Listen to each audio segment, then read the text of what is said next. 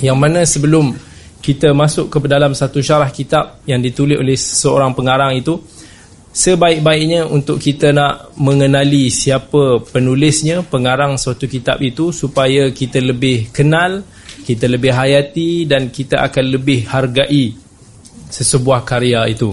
Dan pengarang kepada kitab ini ialah seorang tokoh bidang hadis yang tidak asing lagi. Yang kita panggil sebagai Al-Imam Al-Hafiz Jalaluddin As-Suyuti. Yang uh, kita boleh katakan yang ramai para ulama mengatakan bahawa Al-Hafiz Ibn Hajar yang meninggal tahun 852 Hijrah adalah seorang hafiz yang terakhir.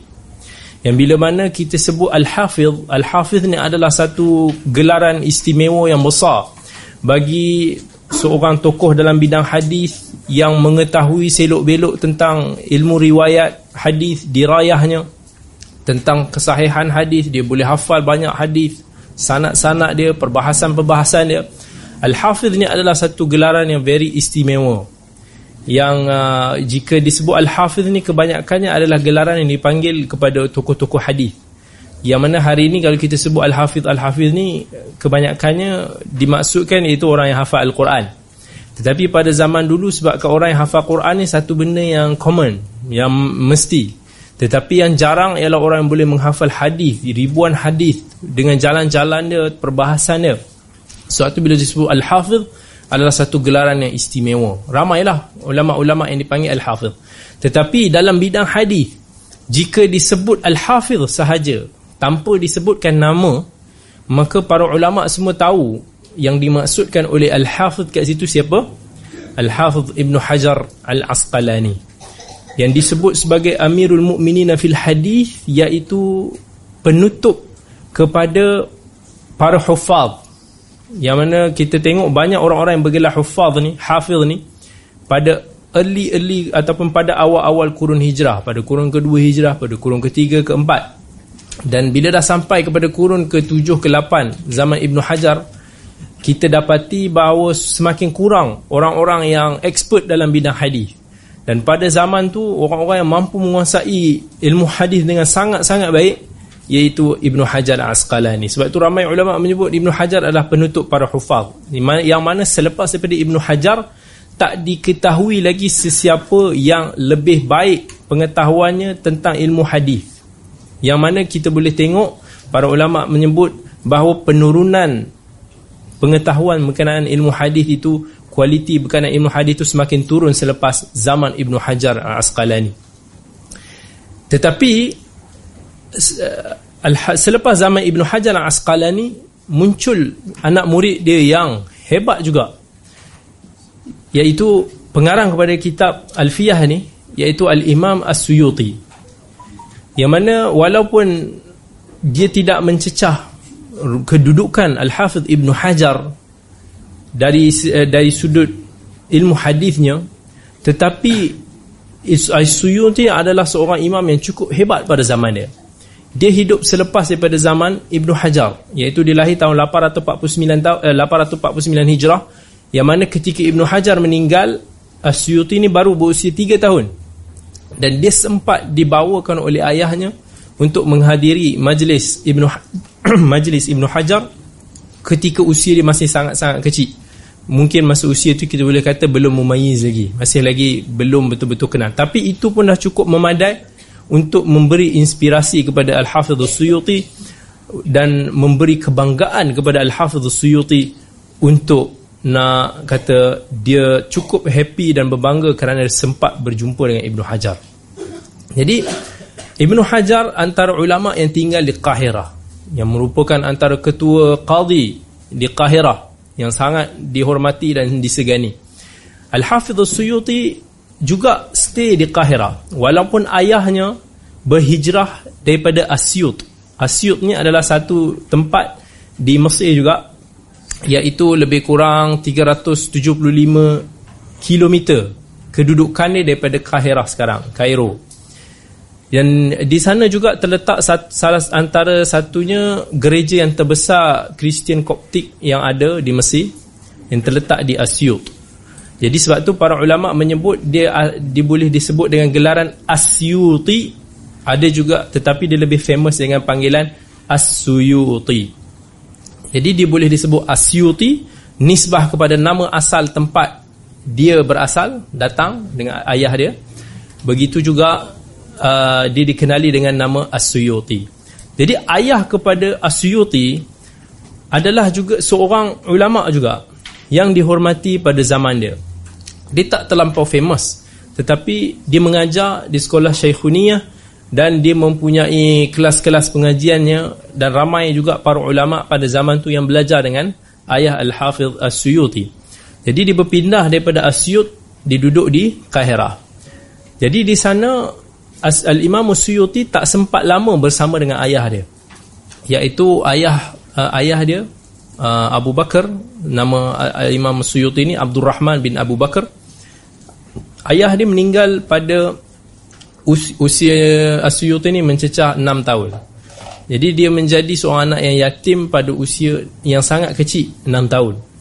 Dan ayah dia mewasiatkan Al-Imam Suyuti ini kepada beberapa sahabat baik dia yang boleh menjaga Asyuti dan boleh mendidik dia bagi di pendidikan yang baik.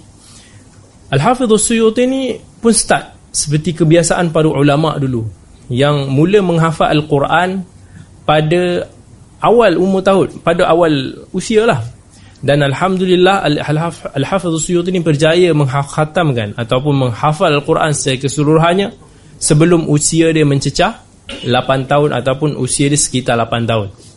Usia yang sangat muda tetapi telah menghafal Al-Quran. jadi ini satu muhasabah buat kita Anak kita yang sekarang ni berumur 8 tahun Berapa banyak dia boleh hafal sekarang ni Mungkin juzul amma pun Dia masih lagi tak boleh hafal uh, Banyak lagi yang kita jauh ketinggalan uh, Kalau kita nak nak compare kan Macam mana sistem kita berbanding kan Ulama' dulu Jadi umur 8 tahun ni umur biasa Menghafal Al-Quran Al-Hafidh Al-Iraqi Guru Kuala Ibn Hajar sendiri pun selesai menghafal Al-Quran dalam kira-kira usia tersebut. Ibnu Hajar sendiri pun habis hafal Al-Quran dalam usia-usia tersebut. Ia adalah satu usia yang common pada zaman ulama pada zaman tu usia 8 tahun 7 tahun untuk mereka habis menghafal Al-Quran dengan baik dan lancar. Dan uh, dia Al-Hafiz Suyuti ni seperti juga tradisi ulama pada zaman dulu yang akan menghabiskan usia-usia awal ketika kecil untuk nak menghafal mutun-mutun ilmiah. Mutun-mutun ilmiah ni formula-formula bagi setiap bidang. Dalam bidang bahasanya, dalam bidang fiqhnya, dalam bidang usulnya, dalam bidang hadithnya. Dan kalau kita tengok macam Alfiyah Suyuti ni sendiri, ini adalah yang kita panggil sebagai matan. Iaitu formula yang ditulis oleh para ulama' untuk nak memudahkan untuk kita hafal ataupun kita memahami sesuatu bidang, satu bidang ilmu tu. Jadi dia dah hafal banyak. Antara yang dihafal pada usia yang kecil ini Dalam bahasa Arab Antaranya Alfiyah Ibn Malik. Alfiyah Ibn Malik adalah uh, Sekitar seribu bait Yang dikarang oleh Ibn Malik Berkaitan dengan Tata bahasa Arab. Dan uh, Itu itu standard ulama-ulama pada zaman tu. Dan dia Sangat tekun belajar uh, Dan dia banyak terkesan juga Dengan guru dia uh, Kamal bin Humam Al-Hanafi seorang guru yang banyak mendidik dia supaya menjauhi pemerintah. Menjauhi sultan-sultan uh, menjauhi untuk nak mencari habuan dunia di pintu-pintu penguasa. Dia masuk usia muda ni dia belajar bersungguh sampai ke tahap umur 17 tahun. Dia dah mengarang kitab pertama dia dalam bahasa Arab. Uh, dia berkaitan tentang uh, tata bahasa macam mana kita nak tahu tata bahasa Arab Arab ni something like that yang berkaitan dengan isti'adah dan basmalah. A'udzubillahi minasyaitanirrajim. Bismillahirrahmanirrahim dibicarakan dengan panjang lebar dengan mendalam dari sudut bahasa dalam karya tersebut. Umur 17 tahun dia dah boleh kata level tinggi.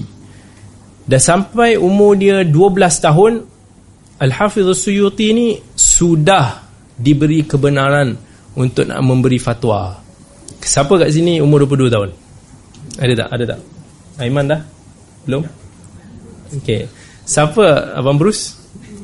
Umur 22 tahun? Masya Allah. Umur 22 tahun dah boleh memberi fatwa. Satu penghormatan yang besar pada zaman tu.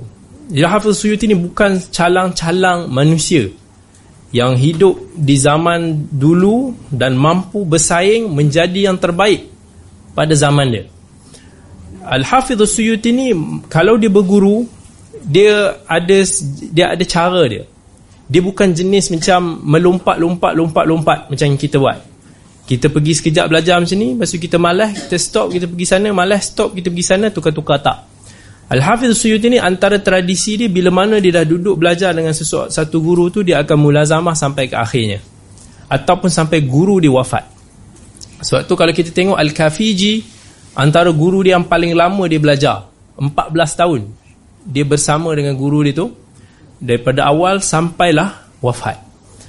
Dan uh, dia belajar lebih kurang itu pun dalam ilmu hadis sendiri dia menimba lebih kurang dalam 150 orang guru termasuk belajar daripada guru-guru muslimah wanita yang mana hari ni rare kita nak cari guru-guru especially yang mengajar dalam bidang hadis ni muslimah-muslimah kita mendambakan munculnya sekolah-sekolah sunnah kita daripada kalangan muslimat yang sangat penting.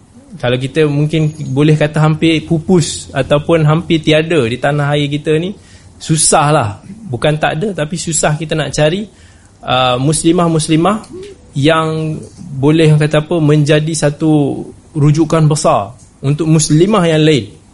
Mungkin ada yang kita tak tahu tetapi pada zaman tu Imam, Hafiz Suyuti ni orang sehebat Suyuti ni mempunyai guru-guru perempuan kalau kita boleh tengok cari biografi uh, Asiyah binti Jarallah, Ummul Fadl Al-Maqdisi dan beberapa orang lain tokoh-tokoh wanita yang menjadi guru dia.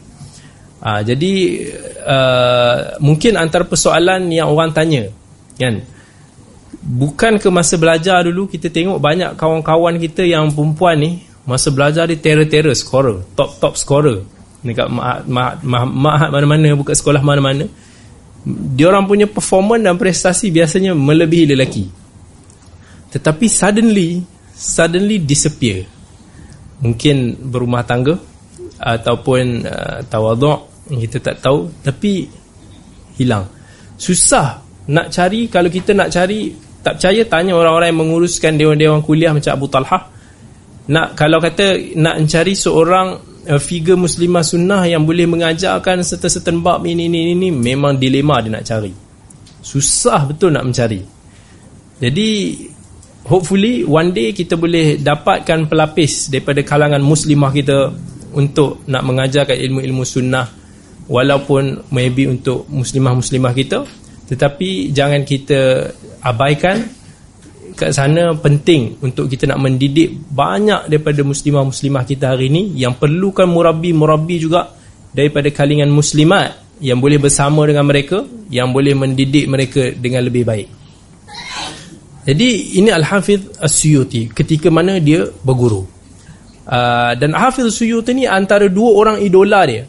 Dua orang idola yang dia sangat inspired iaitu uh, Sirajuddin Al-Bulqini begitu juga dengan Al-Hafidh Ibn Hajar Al-Asqalani. Sirajuddin Al-Bulqini seorang tokoh ulama fiqh yang hebat pada zaman dia iaitu kalau tak salah saya meninggal tahun 805 Hijrah dan uh, Al-Hafidh Ibn Hajar sini sebab tu dia pernah pergi ke Mekah dia minum zam-zam dia doa pada Allah Ya Allah sampaikanlah aku ke martabat jadikanlah aku ni hebat seperti mana Al-Bulqini dalam fiqh begitu juga dengan sampai jadikanlah aku hebat dalam ilmu hadis sebagaimana Ibn Hajar Al-Asqalani. Jadi dua orang ni adalah tokoh inspirasi kepada Al-Hafidh Suyuti yang mana dalam hidup ni kita sentiasa perlukan idola-idola tokoh-tokoh yang mana boleh bagikan kita semangat dan inspirasi untuk terus belajar menuntut ilmu. Setiap ulama ada tokoh inspirasi dia. Al-Hafidh Ibn Hajar dia sangat menginspirasikan Al-Hafidh Al-Zahabi dan dia ingin menjadi seperti beliau dan kemudian lebih hebat daripada beliau. Begitu juga dengan kita. Kita especially pada zaman ni kita perlukan insan-insan yang boleh memberikan kita pengaruh yang baik dan untuk mengubah diri kita hidup ke arah yang lebih baik. Jadi Al-Hafidh Suyuti ni dia belajar dia dia, dia mengembara. Macam mana ulama dulu dia pergi ke bumi Syam, dia pergi ke bumi Hijaz, dia pergi ke Yaman, dia pergi ke pelbagai tempat untuk nak menimba ilmu sampailah dia berjaya menghimpunkan sejumlah ilmu yang sangat besar dengan usia dia yang sangat muda. Sebab tu pada usia 22 tahun telah diberi kebenaran untuk memberi fatwa. Tetapi seperti biasa uh, bila mana dia mempunyai kelebihan tersebut, of course dia berasa proud dan dia berasa bangga. Dan dia mengucapkan satu word yang menyebabkan ramai orang tak puas hati dengan dia. Iaitu bila mana dia kata antaranya dia kata aku mengharapkan supaya Allah menjadikan aku sebagai seorang uh, mujaddid pada kurun aku. Yang kita tahu dalam hadis Nabi bagi tahu sesungguhnya Allah mengutuskan pada kepala 100 tahun. Setiap kepala 100 tahun seorang yang akan memperbaharui mujaddid dalam urusan agama dia. Orang yang hebat yang akan membawa impact pada kurunnya jadi Asyuyuti merasakan dia orangnya pada kurun dia. Sebab dia melihat tak ada orang yang macam dia lagi pada zaman tu. Dia sampaikan dia bagi tahu dia alhamdulillah dipuji bagi uh, dia, dipuji Allah sebab dia telah menyempurnakan menuntut ilmu dan dia dah dah tahu tentang ilmu-ilmu alat yang banyak. Dan dia kata aku cakap benda ni tahaddusan bi ni'matillahi la fakhra aku cakap aku sampaikan benda ni hanya semata-mata untuk nak menyebut tentang nikmat yang Allah anugerahkan kepada aku bukan kerana untuk nak berbangga-bangga. Kalau aku nak bangga kerana keduniaan apa benda yang dunia ni yang aku nak bangga? Maksudnya dunia ni hakir. Dunia ni tak ada benda. Buat apa aku nak bangga sebab dunia? Jadi Asyuti dia sangat proud. Dan kata-kata dia ni menyebabkan ramai orang pada zaman ni tak puas hati dengan dia. Sebab nampak macam keret kan dan dia start mengajar dia start mengajar di Syekhuniyah tempat yang mana ayah dia pernah mengajar dulu. Dia start mengajar ilmu fiqh. Dan selepas itu dia mendapat kebenaran untuk nak menyampaikan majlis imla'ul hadith. Imla'ul hadith ni dia bacakan hadis riwayat-riwayat dia dan anak murid dia akan salin akan salin akan salin untuk nak rekodkan hadis tu secara imla iaitu bertulis dan dia diberi kebenaran untuk nak menyampaikan majlis hadis secara imla' di Jami' Ibn Tulun. Dan tak lama kemudian dia pergi ke uh, tempat atau pusat, pusat pengajian di Baibrasiyah kat sini dibuat hal. Maksudnya kat sini dia banyak bergaduh dengan sufi-sufi yang ada kat sana. Dan dia banyak ber, bergaduh dengan tokoh-tokoh ulama pada zaman dia. Antara antara tokoh besar yang menjadi enemy dia pada zaman tu ialah murid setia kepada Ibnu Hajar sendiri iaitu Al-Hafidhus Sakhawi yang meninggal tahun 902 Hijrah iaitu 7 tahun sebelum kewafatan Al-Imam Suyuti As-Sakhawi ini adalah orang panggil anak murid setia Ibnu Hajar. Dia follow daripada awal sampai akhir.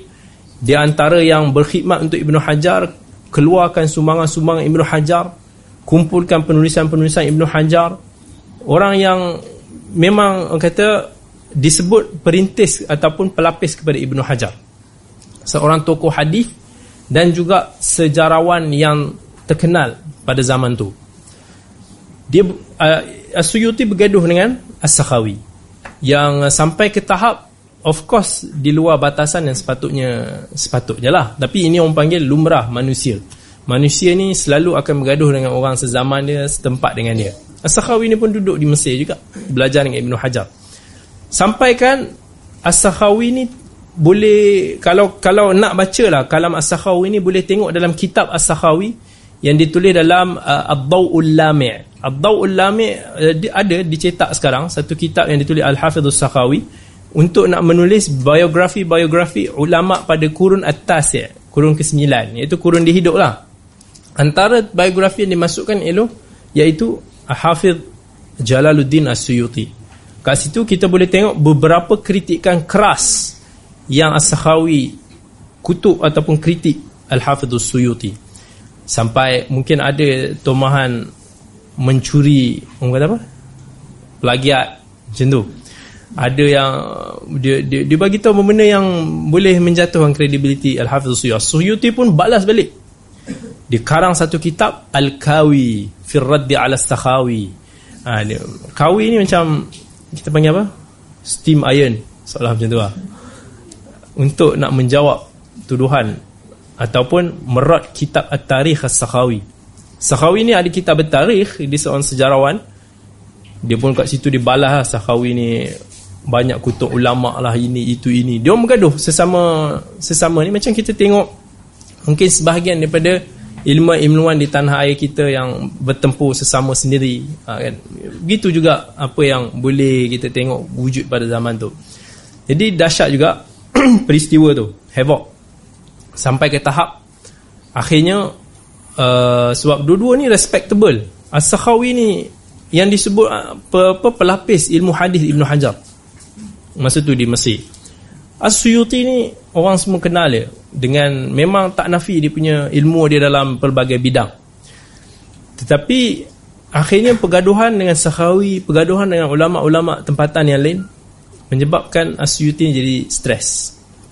Sekitar masa tu umur dia pun dah mencecah 40 tahun. Akhirnya dia ambil keputusan untuk nak quit. Aku nak berhenti daripada memberi fatwa, aku nak berhenti daripada mengajar dan dia mengarang satu kitab dia lain. At-Tanfis. Fil i'tidar an tarkil ifta'i wat tadris. Maksudnya dia bagi satu kitab nama At-Tanfis untuk nak menulis sebab-sebab kenapa dia berhenti daripada memberi fatwa dan mengajar. Tengok Masya Allah ulama' dulu kan whatever dia nak buat pun dia tulis satu kitab. Nak berhenti pun boleh buat satu kitab. Jadi uh, ini Masya Allah kelebihan ulama dululah. Jadi akhirnya dia berhenti. Kalau kita nak tengok ada certain ulama yang memang tiba-tiba suddenly di pertengahan orang kata di kemuncak ilmu dia tu tiba-tiba dia stop. Macam Al-Imam Al-Ghazali rahimahullah. Al-Imam Al-Ghazali pun masa di kemuncak kehebatan dia tiba-tiba dia quit. Dia benda mengajar. Dia tak nak mengajar dah. Lebih hampir 10 tahun. Dia dia dia, dia quit, dia pergi merantau. Sebab apa? Dia tiba-tiba dia rasa dalam diri dia hati dia ada benda tak kena. Dia kata macam seolah-olah dia dah rasa dia dah tenggelam dengan uh, keseronokan mendapat habuan, keseronokan dia mendapat sanjungan sampai dia rasa boleh menjejaskan keikhlasan dia dengan Allah Azza wa Jal. Dia sendiri kata macam tu. Sebab tu dia kata aku nak tinggalkan, aku dah tak nak dah, aku nak lari. Akhirnya tiba-tiba dia quit. Tengah-tengah dia popular, tengah-tengah memang dia duk banyak berdebat dengan uh, ahli kalam wal falsafah pada zaman dia tiba-tiba dia, hilang. Dia pergi ke Syam dia pergi merantau mana seorang-seorang. Begitu juga Al-Hafiz Suyuti tiba-tiba dia hilang dia dah tak mahu dah mengajar. Dia nak dia kata dia nak, nak fokus untuk menulis sahaja. Dan dia fokus menulis sampailah ke akhir hayat dia. Sebab tu kalau kita tengok tak nafi bahawa Al-Hafiz Suyuti ni mempunyai antara karangan ulama karangan dia yang paling banyak sekali Brukulman seorang uh, sejarawan dia kumpulkan dia bagi tahu karya-karya Al-Hafiz Suyuti ni lebih daripada 400 buah.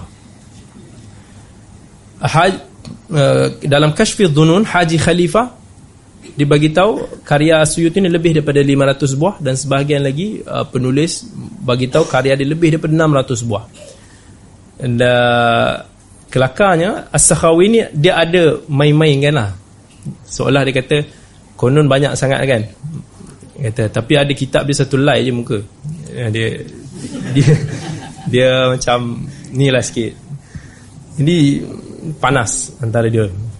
Tapi tak menafikan ke kehebatan Al-Imam Suyuti ni kalau kita tengok dalam banyak bidang dia cuba menulis. Macam mana Ibn Hajar cuba uh, Ibn Hajar buat dia cuba juga buat sebagaimana yang Al-Hafidh Ibn Hajar tulis.